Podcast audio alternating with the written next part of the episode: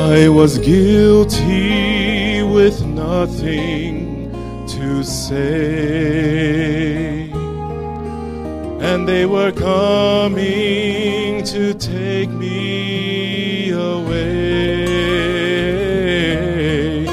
But then a voice from heaven was heard that said, let him go, take me instead. And I should have been crucified, I should have suffered and died, I should have hung on the cross in his place. But Jesus, God's Son, took my place. Crown of thorns, a spear deep in his side, and the pain it should have been mine. The rusty nails were meant for me, but Christ took them and let me go free. Oh, I should have been crucified, and I should have suffered and died. I should have hung on the cross in his place. But Jesus, God's Son, took my place.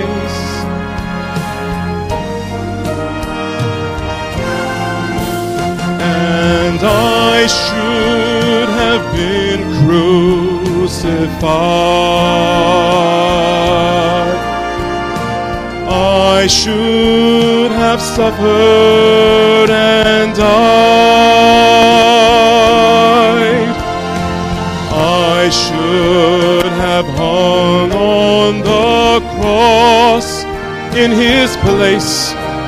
But Jesus, God's Son, took my place. I should have hung on the cross in his place. But Jesus, God's Son, took my place.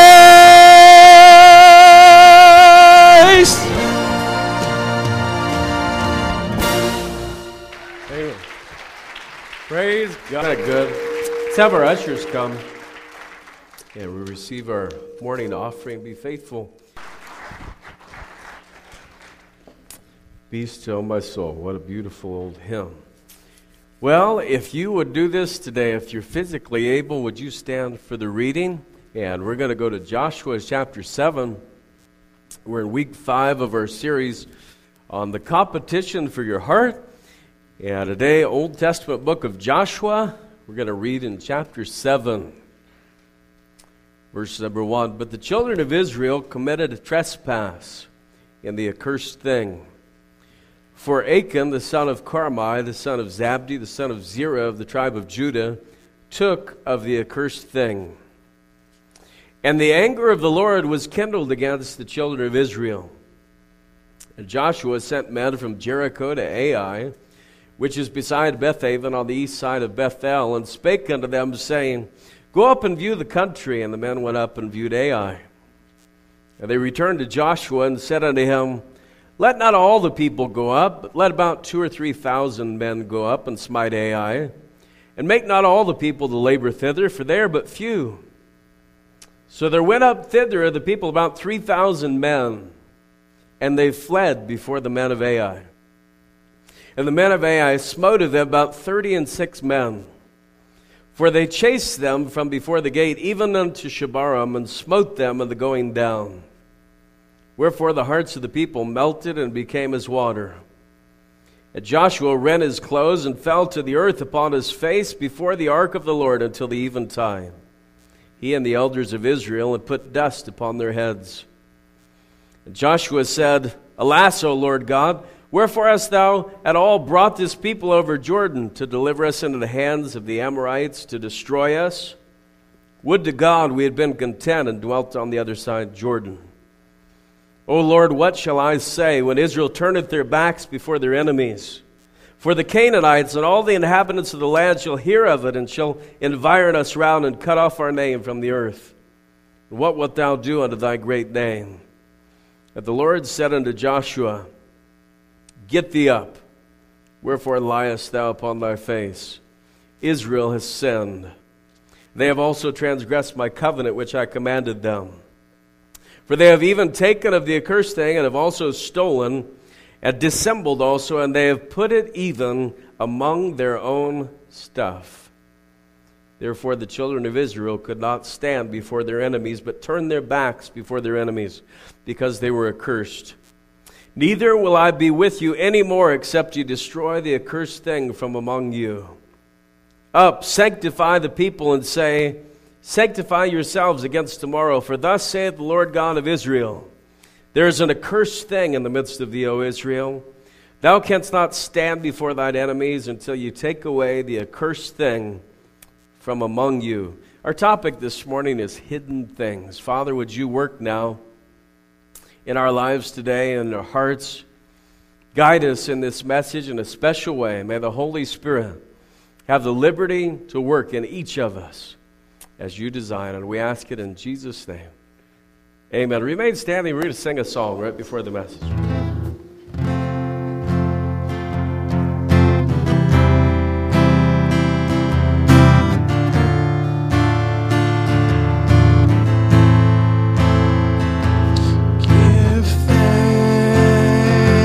With a grateful heart, give thanks to the Holy One. Give thanks because He's given Jesus Christ, His Son. Give thanks with a grateful heart. Give thanks to the Holy One. Give thanks because He's given Jesus Christ, His Son. And now let the weak say, I am strong. Let the poor say, because of what the Lord has done for us. And now let the weak say, I am strong. Let the poor say, I am rich, because of what the Lord has done.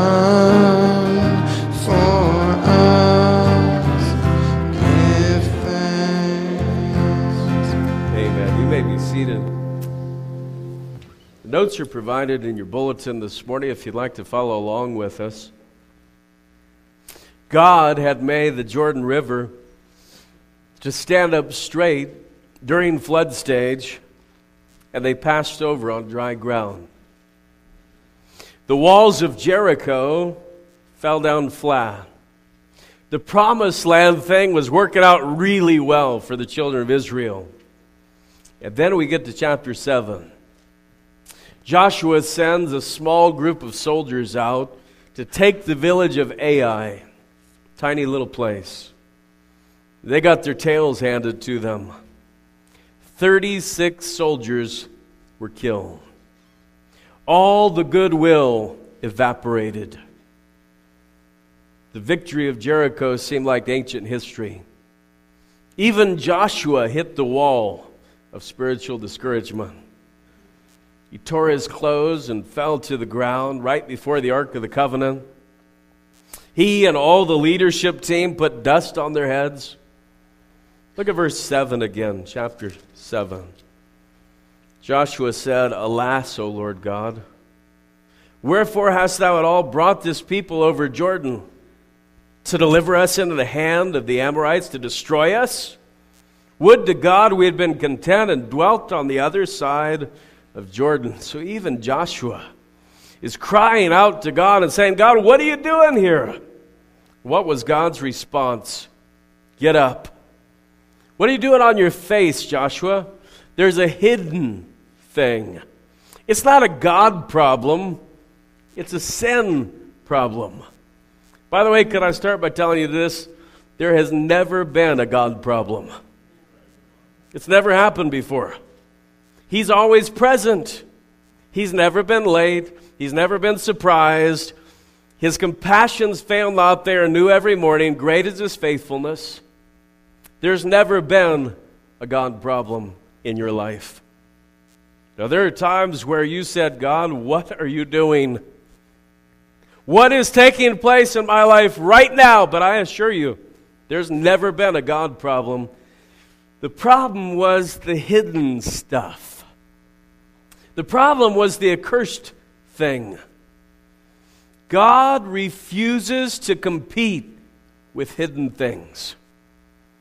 The story of Achan shows us the big picture results of hidden sin. One man, a guy named Achan, assumed that his actions would have no effect upon anyone else, his family. Certainly his actions couldn't hurt a whole nation. Or could they? We're going to get into the passage and see. And let's begin by saying this. Achan wasn't attentive to the instructions. Achan wasn't attentive to the instructions. Look, this wasn't a deal where God had given out the rules years before. The rules weren't stuck in some fine print on a forum somewhere.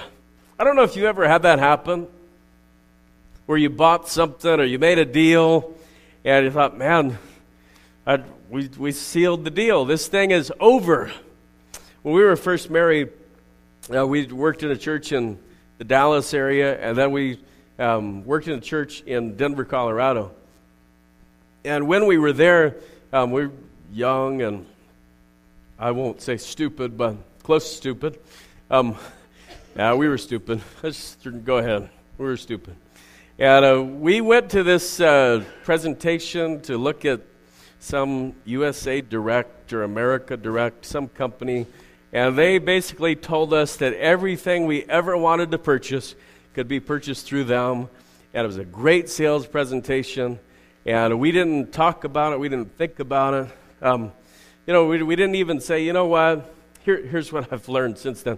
You just tell them, "Look, if this deal's still here tomorrow, we'll come back and make it." But what the salesman said is, "This deal, we can't keep it till tomorrow. Right, this is a deal only for today, right? We don't have any money. I mean, we're poor. He works for a church. They don't pay him sometimes. And my wife's staying home. We didn't have much going on. And look, here's the deal. If you just put $5 down, $5, you can be members of this club for the rest of your lives. It will be a life-changing event." Now, that's actually true, that part. So we signed the thing, okay. Well, I went home and I started reading the deal, and it didn't look like this was going to be the best thing for us. And so I wrote a carefully worded letter, and I stamped it and sent it out and said, "Yeah, we don't want to be members of your club, and we're answering in the deadline time, and everything's good." And everything was good. We never paid him one dime after that. We paid him $5. We sent him a cancellation letter, and there it was. Well, 5 years later, we went to buy a house. 5 years later, we went to buy a house, and And the broker came in and he said, there's a problem on your credit report. I said, well, there shouldn't be any problem at all. We've never had any problems on our credit report.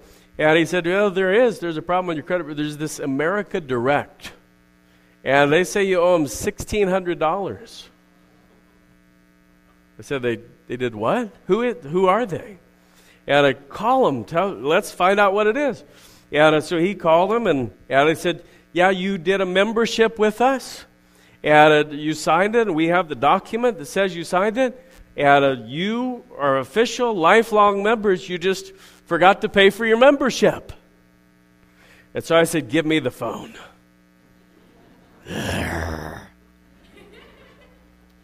Yeah, it wasn't pretty. It turned out that before we could buy a house, we had to negotiate a deal from membership that we never one time used.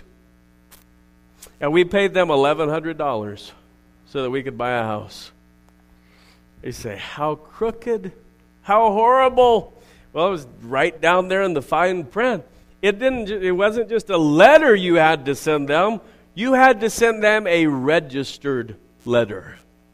And even though they never sent us one bill, even though they never sent us to collections, even though they never called us on it, now it was still on our report. And how many of you in your life have ever been burned by fine print? Ever been burned by fine print? Oh, yeah, it gets you. And you kids, could I give you some huge advice? Read the fine print. And could I give you some other huge advice?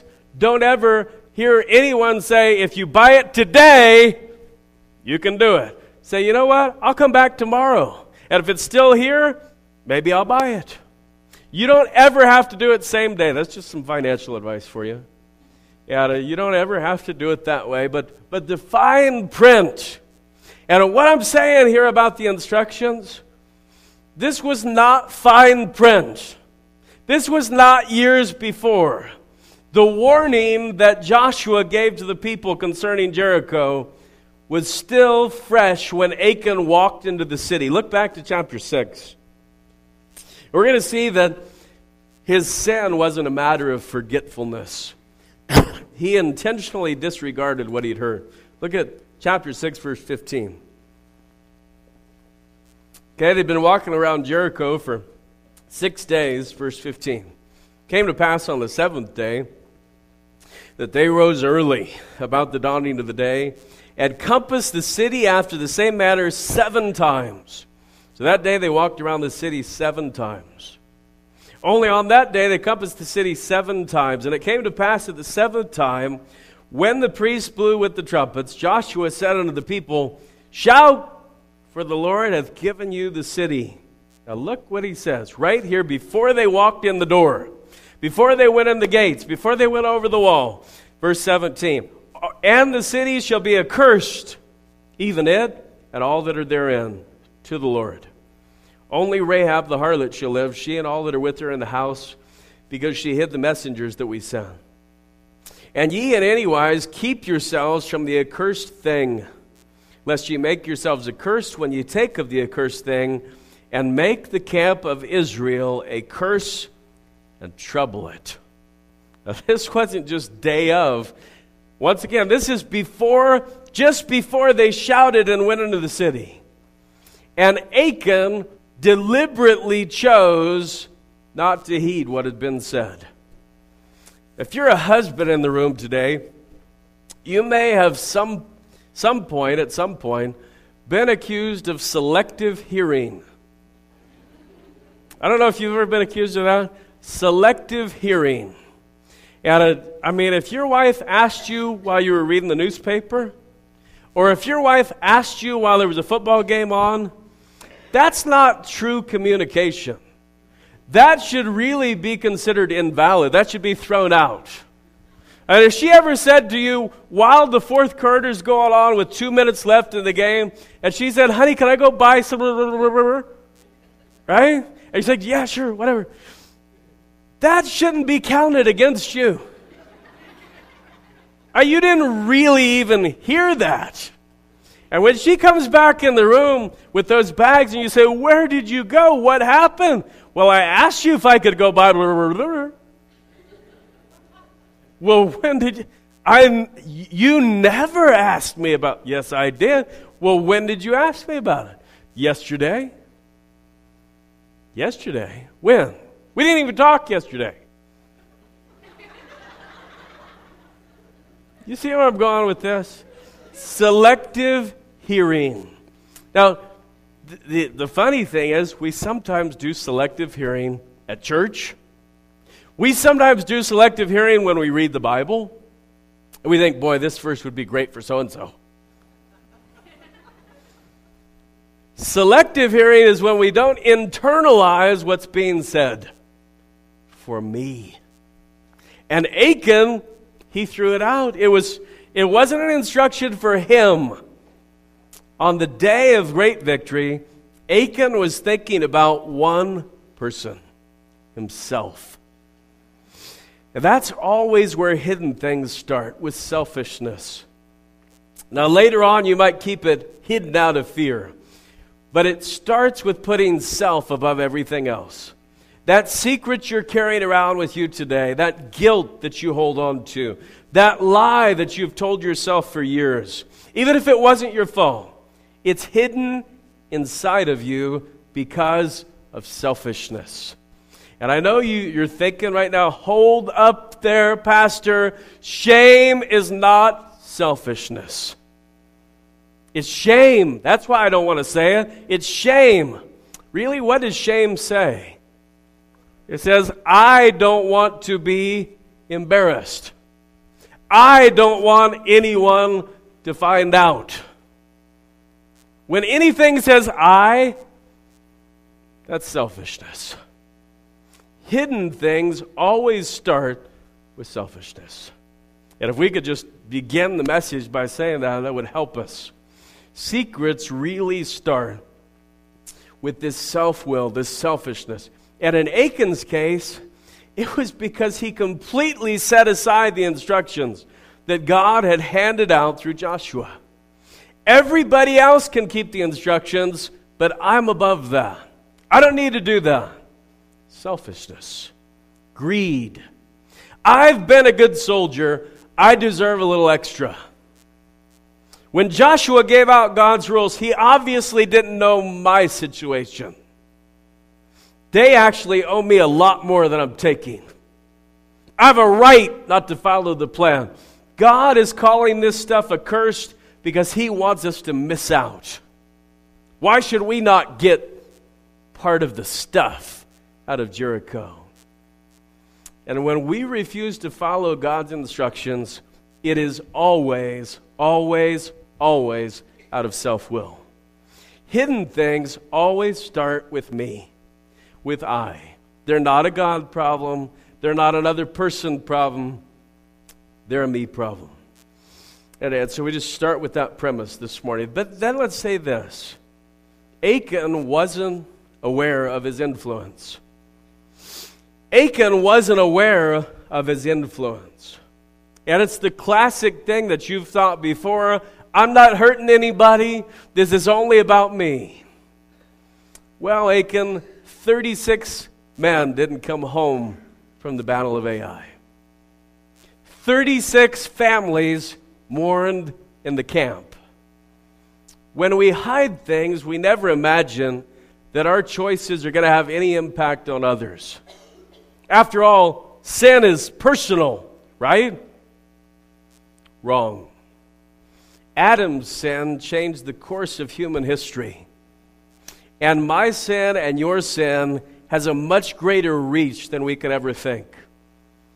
Even in the instructions, God said that a violation, we just read it, the violation, look at the end of verse 18 again, chapter 6, and make the camp of Israel a curse and trouble it. This was about a national curse. God's telling Joshua, Israel has sinned. And we're reading this, we're like, no, Israel didn't sin, Achan sinned. Well, hold on a second, the camp didn't sin, one guy took something. And God's saying the children of Israel could not stand before their enemies because they were accursed, the entire nation. Achan made his family into co-conspirators. When he brought that stuff in the tent and told his son and his daughter, grab a shovel and start digging the hole, he made them co-conspirators. When his wife said, Achan, what are you doing? He said, I just got some extra stuff here. And now they are part of the crime. In fact, the whole nation is part of the crime. He caused, if you read this, he caused the house of Carmi shame. Carmi was his father. And that caused the house of Zabdi shame. That's his grandfather. And that affected the house of Zerah. That's his great-grandfather. And the entire heritage that his family line had was gone. And he messed it all up. It hurt his whole tribe, the tribe of Judah, and it sent a curse upon the whole nation of Israel. And I know the next argument is, well, this is the Old Testament.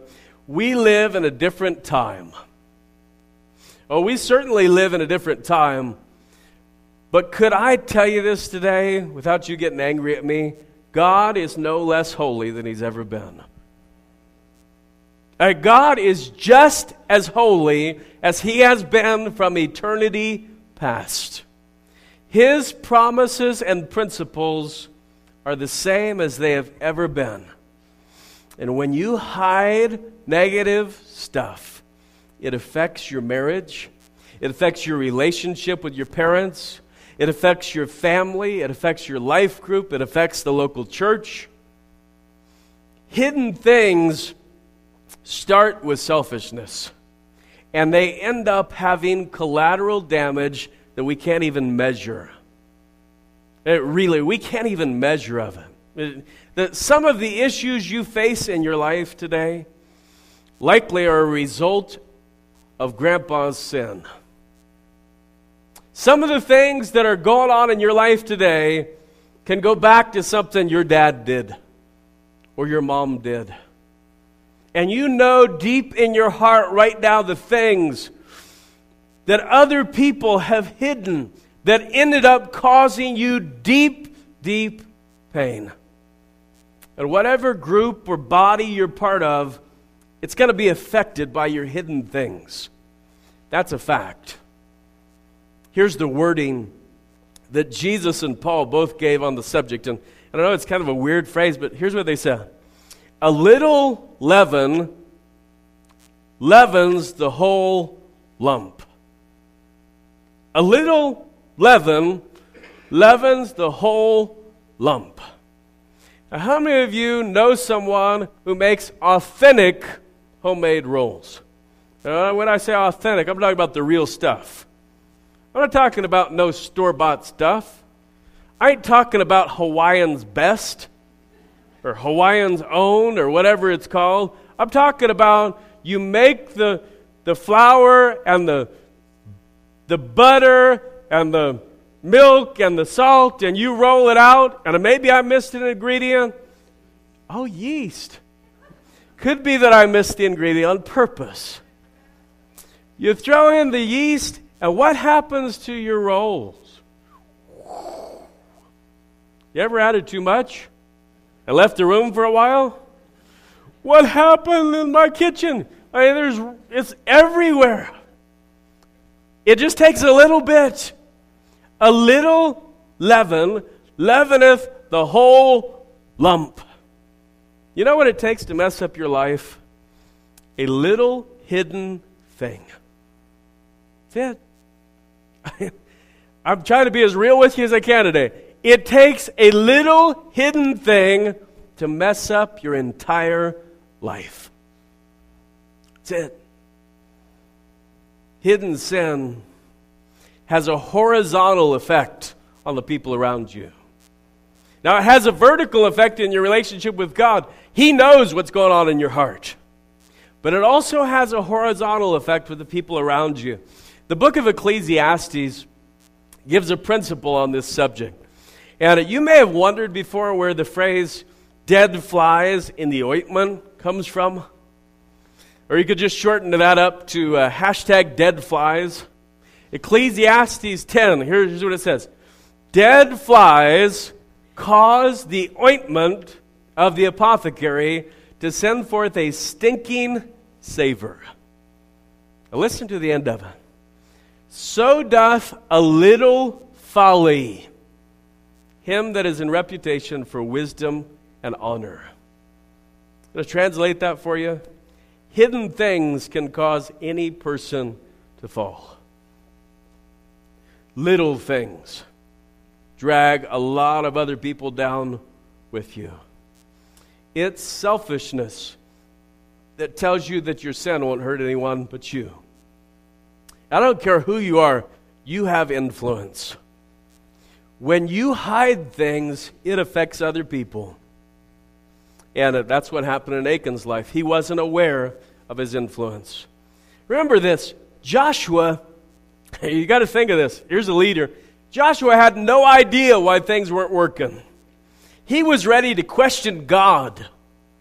He was ready to blame the Most High. But it wasn't God. It was a guy and a family and a tribe that Joshua had probably never even interacted with before. A guy down in the camp of Judah named Achan. Sometimes in the local church, certainly we're not the nation of Israel, and the Bible never says that we are. We're a much smaller entity, but an assembly, a gathering together of people who love Christ. And here in the local church, sometimes, it seems like we're treading water. And there's some weeks where it seems like we're running in place. And outreach isn't what we want it to be. And discipleship isn't growing at the pace we want. The resources from ministry are lacking. And we're asking questions like, why can't we get people to jump into ministry roles? And we've advertised the 4th and 5th grade Sunday school class for weeks because we have a huge need there. And we got nobody jumping at it. And it's easy to go to God and say, God, what are you doing? We need help. Why aren't you doing your part? And I think sometimes God responds with conviction.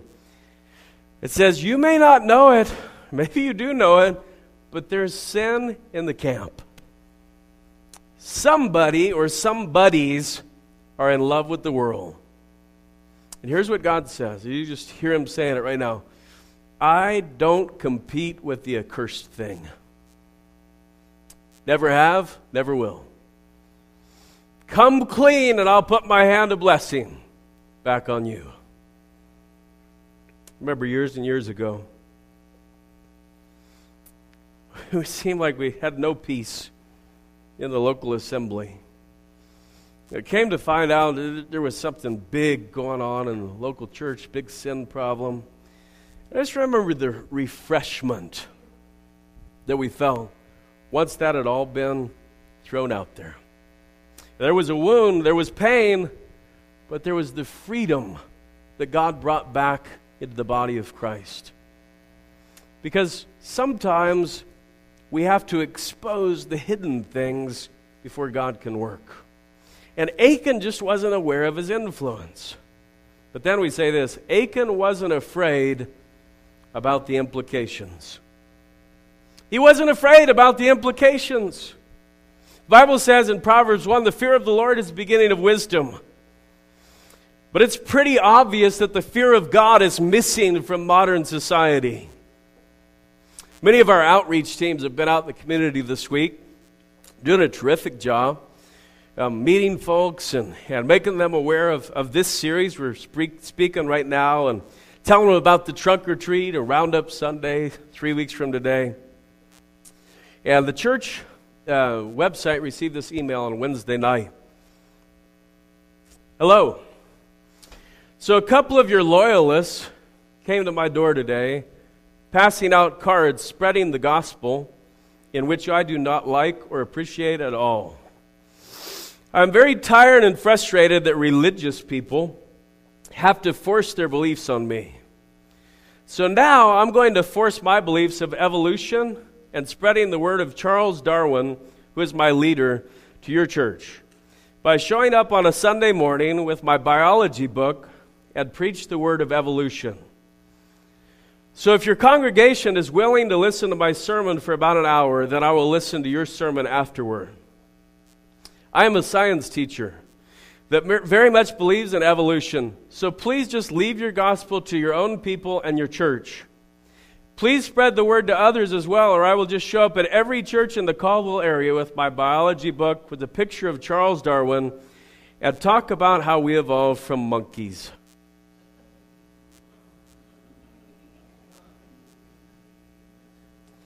That's a real email.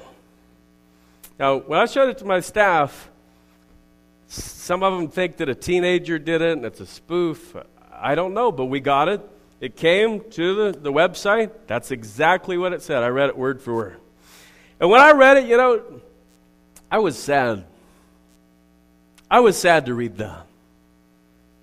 Unfortunately, the person who wrote that email, along with the rest of humanity, will stand before the Creator.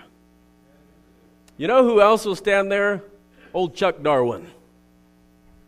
He will stand before the God who formed his DNA, who wrote the code in 3 billion characters.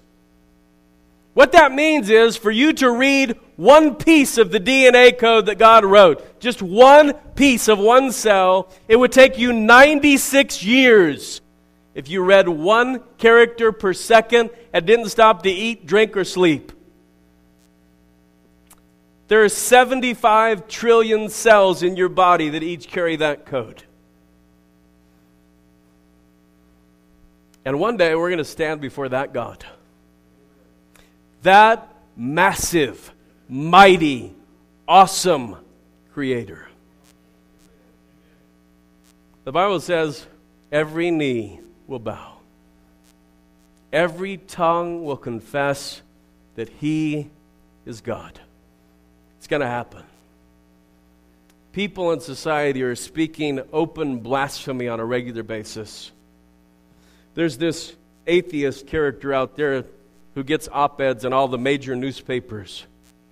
And I'm not even going to say his name because what he says is complete hogwash. He hates God. You know, people who get upset about somebody coming to the door with good news, like the gospel, strike me a little odd because I don't know if they called Pizza Hut and reamed them out for sending a coupon by.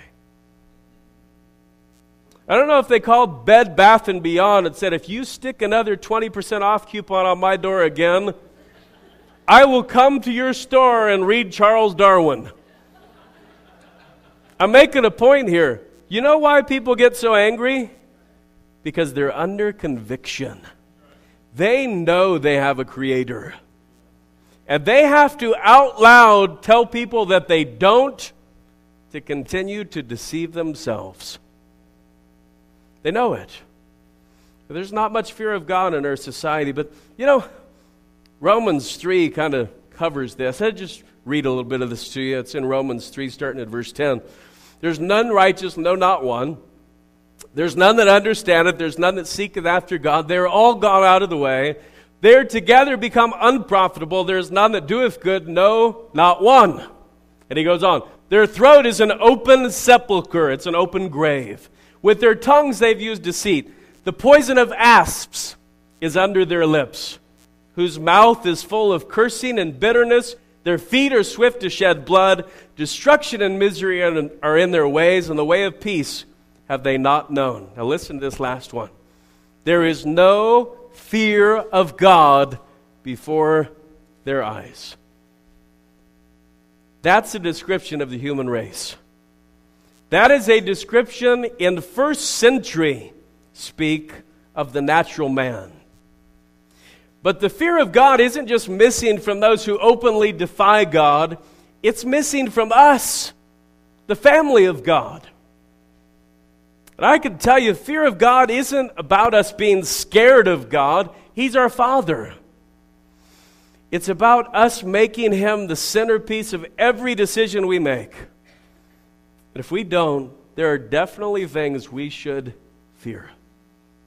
Hebrews 10:31 says this, It is a fearful thing to fall into the hands of the living God. God said that everything in Jericho was accursed. The actions that Achan chose to take and hide were a direct insult to God's holiness. Achan became a part of the abomination of Jericho by hiding those things under his tent.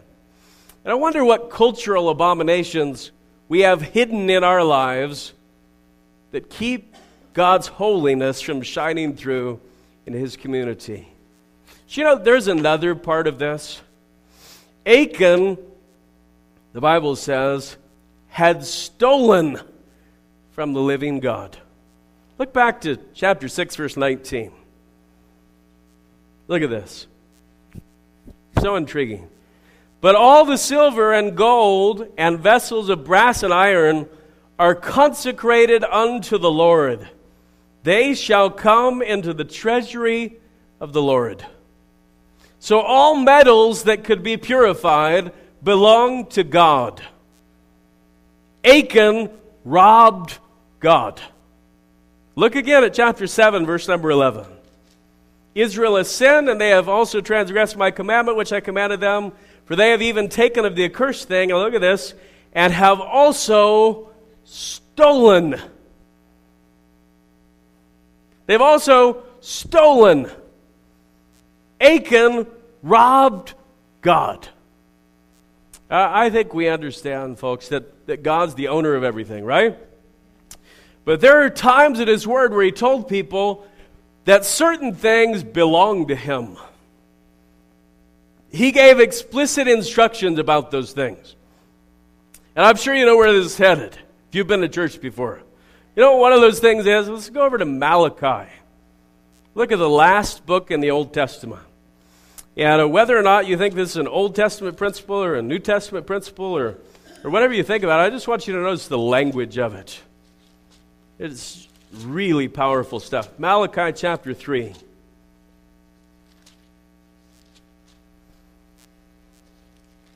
If you wonder why your life is a struggle, this could be one of the things that's making your life a struggle. Look at this.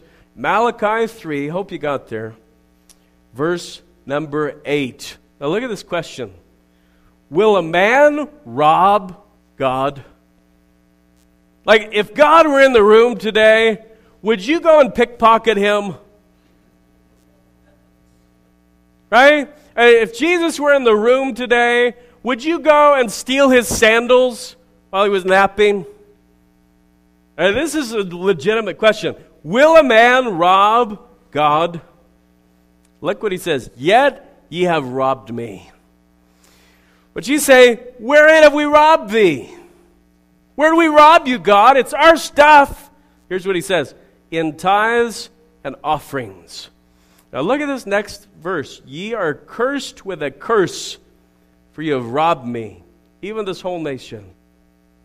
Bring ye all the tithes into the storehouse, that there may be meat in mine house, and prove me now herewith, saith the Lord of hosts, if I will not open you the windows of heaven and pour you out a blessing, there shall not be room enough to receive it. It's called the tithe. You wonder why life seems to be such a struggle financially, workplace, kids. I have to tell you, it could come down to this right here. It could come down to this right here. And I know you're thinking right now, you pastors are always preaching about money. I knew this is where this sermon was headed. Look, if God promises to open the windows of heaven and pour out blessing because of a faith step I can take, I don't know about you, but I'm taking that faith step. And I would be a pretty hateful pastor and friend to you if I didn't tell you how to receive the blessings of God. Now, I'm not going to stand here and preach the prosperity gospel, which is false. I'm not going to tell you that if you tithe, you're going to have the best job in the city. I'm not going to tell you if you tithe that you'll be able to build a 5,000 square foot house in the next year and pay for it. That you won't ever owe a bill. That's a bunch of bunk. What I'm saying is this. You can trust God with your finances. You can trust God with your time. You can trust God with his resources. And if you don't, God says you're stealing from him. Pastor, you're putting words in God's mouth. Read it for yourself. And is there any other way to read it than will a man rob God? Now, you can disagree about the principle of giving and how it should all work, and you can read up on that yourself. I'll tell you this. If you feel comfortable robbing God, please don't go to God and blame him for the problems in your life. We have a Christian society today that plays the blame game. It's the church's fault. It's the youth pastor's fault. It's the school teacher's fault. If that person would have done better by my kid, he would have turned out right. How about this? If you would have tithed, it probably would have helped your kid. If you would have been faithful to God's house, that may have helped your kid. If you would have been an example in the areas of God's resources in your life, that might have helped tremendously your child to grow up with the fear of God. It's hard to be a parent in 2013. It's hard to have to stand in front of your kids and say, you know what? We don't do that. Why don't we do that, Dad? Everybody else does it. We don't do that because there's a God in heaven. And he said some things that are really important to us. And those things, we ought to respect them. We ought to revere what God has to say. And so this fear of God thing, you can tell it was a big deal in Achan's life. Because he robbed from God. The passage says it. He stole from God. Can you imagine this? But then this last thing. This is one that... You know, I've read this passage hundreds of times, and I don't know that I ever caught this. And maybe I'm just dumb, but I never got this one. And it kind of hit me the other day. Achan wasn't accepting of the invitation. I want you to go back to Joshua chapter 7. Because I know that I'd read this for years and thought, you know what? Achan, he deserved it, he hid it, but he never got a chance to repent. And I was wrong. Look at Joshua 7. I want you to notice this in verse 13. Now this is day of Ai. And here in this evening, here's what God says. Verse 13, up, sanctify the people. That means get everybody together. Sanctify yourselves against tomorrow. For thus saith the Lord God of Israel, there is an accursed thing in the midst of thee, O Israel. Thou canst not stand before thine enemies until you take away the accursed thing from you. Now look at this. In the morning, therefore ye shall be brought according to your tribes. And it shall be that the tribe which the Lord God taketh shall come according to the families thereof. And the family which the Lord shall take shall come by households. And the household which the Lord shall take shall come man by man. And it shall be that he that is taken with the accursed thing shall be burnt with fire, he and all that he hath, because he hath transgressed the covenant of the Lord, and because he hath wrought folly in Israel. Start this one by saying this.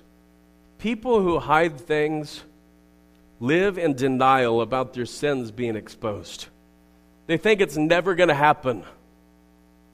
They think that they'll be the first person ever not to have hidden things known by God. God knows all the secrets. He reminds us many times of that. He also says this in Proverbs 28:13. He that covereth his sins shall not prosper. But whoso confesseth and forsaketh them shall have mercy. When I read the Bible, here's what I find. God is a merciful God. There are times where even God's children got mad at him for being too merciful.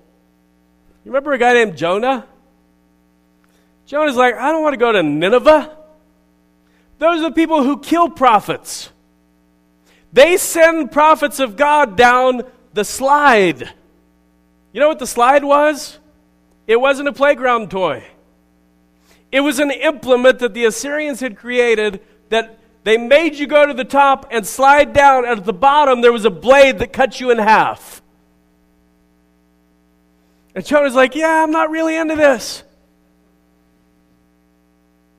And of course, he got swallowed by the big fish, the whale.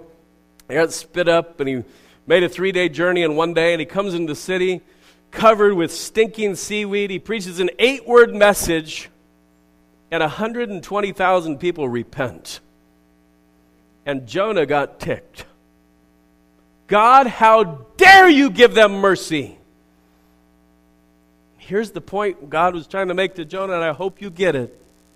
If they don't get mercy, neither do you. And the next time you want to judge somebody for their sin, for their hidden thing, for their problem in their life, is that they don't deserve God's mercy. Please look in the mirror and say to yourself, neither do I. I don't deserve God's mercy. Verbalize it. Put it out there. Because we struggle with this one. God offers mercy in circumstances where we would never offer it. He tells us to love mercy. Here's the tough thing, though. It's impossible to receive God's mercy. If you don't hear anything else in the message, hear this one. It's impossible to receive God's mercy if we aren't willing to uncover the hidden thing voluntarily. If we aren't willing to uncover the hidden thing voluntarily, we get no mercy. We just read how Joshua gave the announcement. Remember what the announcement said? It said, tomorrow morning. We're sorting this out tomorrow morning. There's an accursed thing in the camp. We're going to find it. And here's what I had never noticed before, and it may just be me. Achan had ample opportunity to walk up to Joshua that moment and confess. He had the whole night to go before the elders of Israel and bare his soul. But Achan's opportunity to come clean before God and Joshua passed by. And he had to be called out publicly for his sin. Verse 16. Look at it. We're going to read the end of the story. So Joshua rose up early in the morning and brought Israel by their tribe, and the tribe of Judah was taken. And he brought the family of Judah, and he took the family of the Zerahites. And he brought the family of the Zerahites man by man, and Zabdi was taken. And can you imagine these guys who are saying, what are we here for? Why is Judah here? What did we do? He brought his household man by man, and Achan, verse 18, the son of Carmi, the son of Zabdi, the son of Zerah, the tribe of Judah, was taken. And Joshua said unto Achan, this isn't voluntary anymore. My son, give, I pray thee, glory to the God, to the Lord God of Israel, and make confession unto him. And tell me now what thou hast done. Hide it not from me. And when it's already too late, when he's standing before the judge, he is forced to confess. That's not a good spot to be in. That's not really a good position for mercy. And Achan answered Joshua and said, indeed, I have sinned against the Lord God of Israel, and thus have I done. When I saw among the spoils a goodly Babylonian garment, and 200 shekels of silver, and a wedge of gold of 50 shekels weight, then I coveted them and took them. And behold, they are hid in the earth, in the midst of my tent, and the silver under it. So Joshua sent messengers, and they ran into the tent, and behold, it was hidden in his tent, and the silver under it. And they took them out of the midst of the tent, and brought them unto Joshua, and unto all the children of Israel, and laid them out before the Lord. And Joshua and all Israel with him took Achan the son of Zerah, the silver, and the garment, and the wedge of gold, and his sons and his daughters, and his oxen, and his asses, and his sheep, and his tent, and all that he had. And they brought them to the Valley of Achor. Joshua said, why hast thou troubled us? The Lord shall trouble thee this day. And all Israel stoned them with stones, and burned them with fire, after they had stoned them with stones. And they raised over him a great heap of stones unto this day. So the Lord turned from the fierceness of his anger. Wherefore the name of that place was called the Valley of Achor unto this day. Achan, was it worth it? As you stand there with your family around you, was it worth it to steal from God? Was it worth it to hide your sin? Now you can imagine that he would say, no, no, a million times no. It's a passage that it just blows me away every time I read it.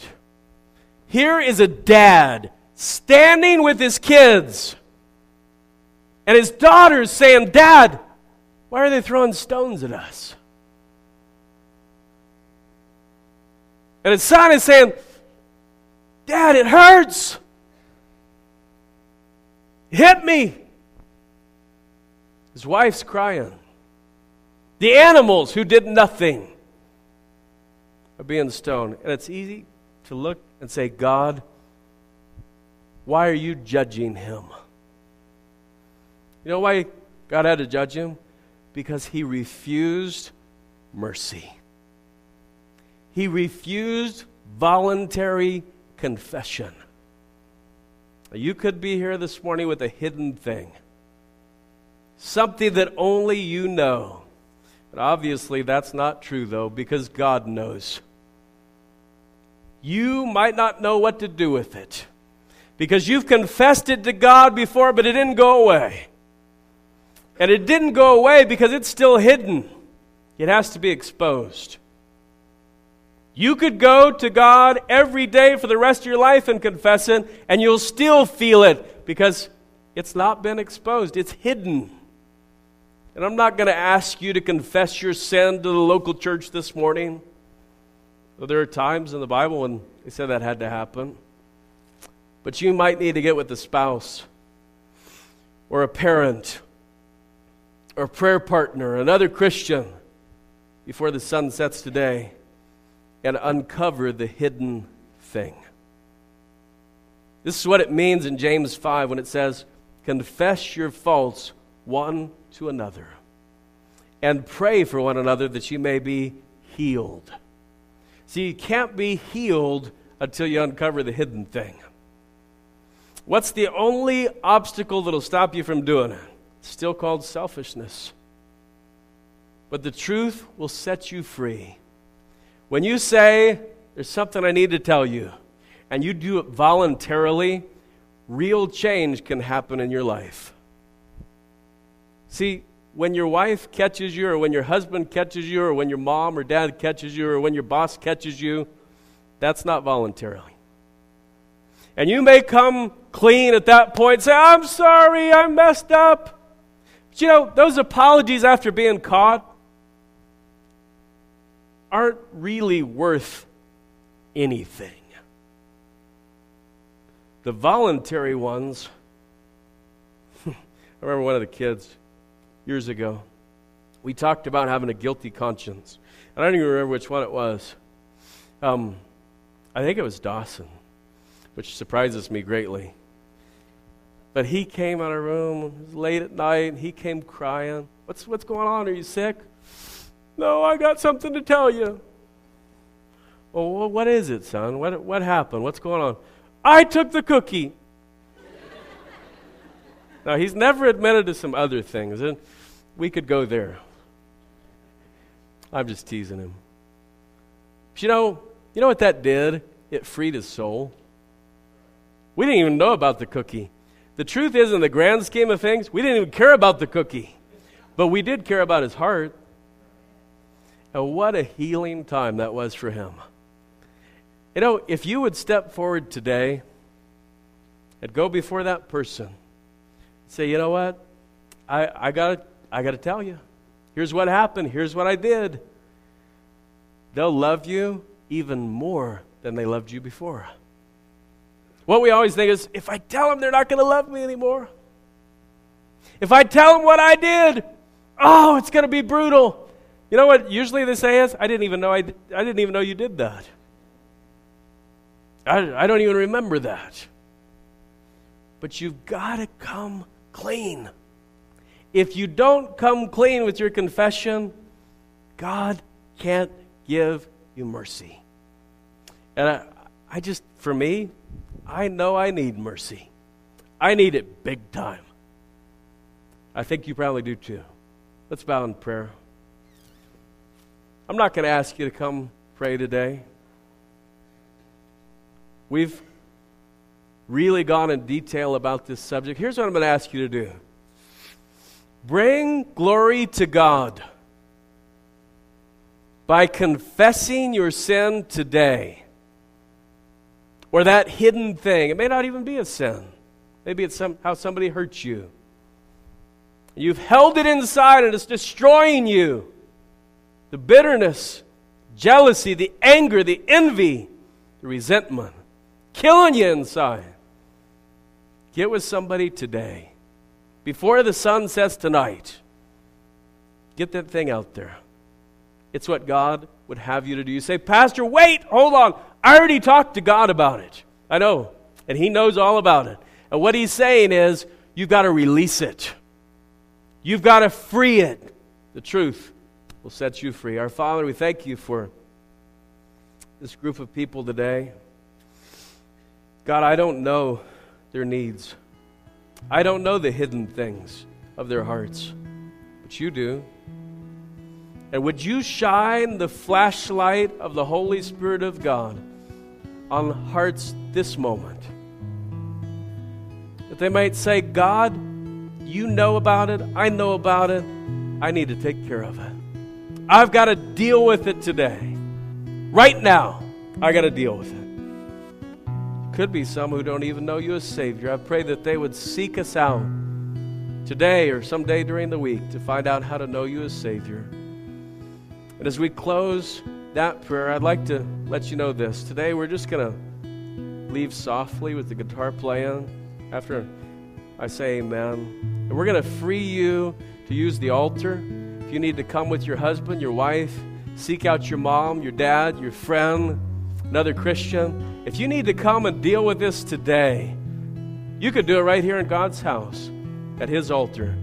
That's what this altar's for. We ask these things in the name of Jesus Christ. Amen.